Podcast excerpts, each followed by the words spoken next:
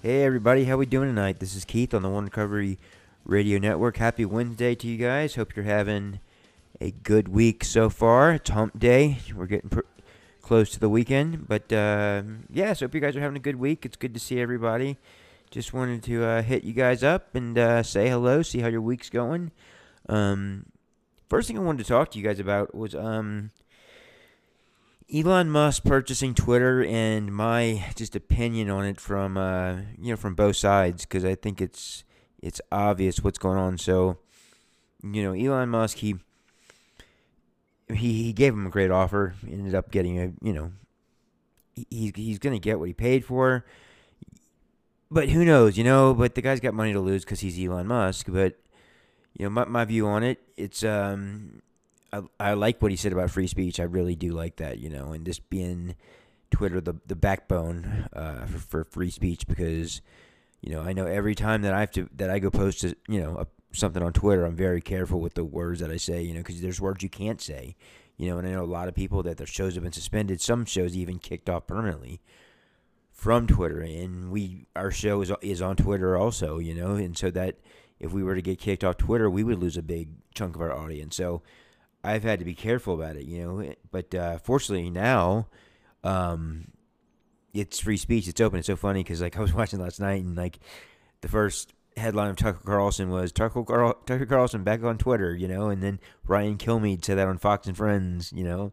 So the old boys are back in town, you know. So, but um, so you know, then you you go watch CNN and why do they employ that Brian Seltzer, Brian Setzer guy, the little Teletubby bald guy? That guy has got to be one of the worst newscast people like I, have ever seen. He's so bad. He's awful, you know. Uh, and he was the he was the lead guy on the on the uh, CNN minus that made it a week. You know that that was really good job, Brian. You did an awesome job with that. You made it one week. Wow, that's like I'd be so embarrassed, and, and all the people that donated money, you know, other donors that they had, like that, they put a lot of time and, and effort into that, and it it flopped in one week, you know.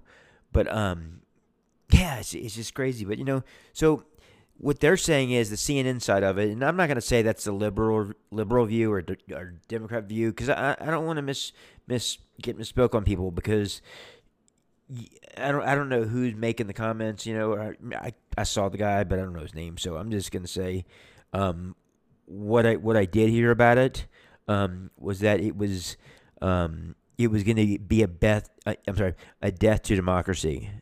So having free speech again on Twitter is a death to democracy. What? So you've heard that. Now let's think of the the honest point of view on that, okay? The honest point, I'm, I'm going to reframe that and say it in, in an honest way. Um, that is the death to the Democratic Party because from now on, there's no more censorship on Republicans and people that believe in the Republican Party. That's the way they look at it now.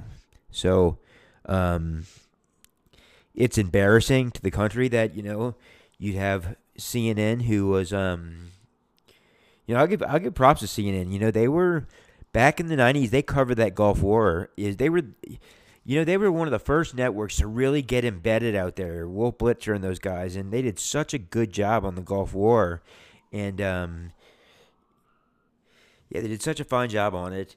And you know, they went in in the '90s. They were a powerhouse. You know, they were kicking good gas, man. They were doing great. You know, and then um Fox News came along, you know, and then nobody heard of Fox News. But then on, once September 11th hit, um, that's when you saw, um, you know, that that chart do a big shift on ratings, and it was a big shift to, towards Fox, and people started realizing, like, oh my God, there's a neighbor. I mean, there's there's a network that I agree with, you know, and back in the day when CNN was out there, there was you know you there was like Tucker Carlson on like their they do their panels, you know, and Tucker was the only one who people agreed with.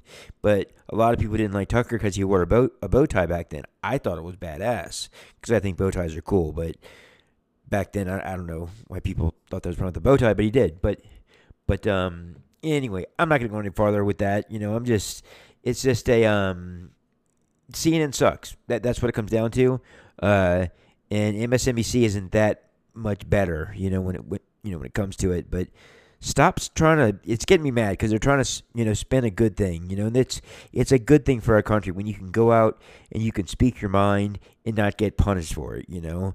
Um, because that that's what this country's you know about you know free speech and you know you go do you go speak like people speak in this country you go to like places in the Middle East and you even go to Russia I mean but you know you go say that in some you go say that in Iran you know they're gonna chop your fingers off and probably your toes at the same time so you know I think people need to be grateful for the opportunity that this is giving us to bring free speech back because it was down it was bad and it was affecting it was even affecting us in a negative way.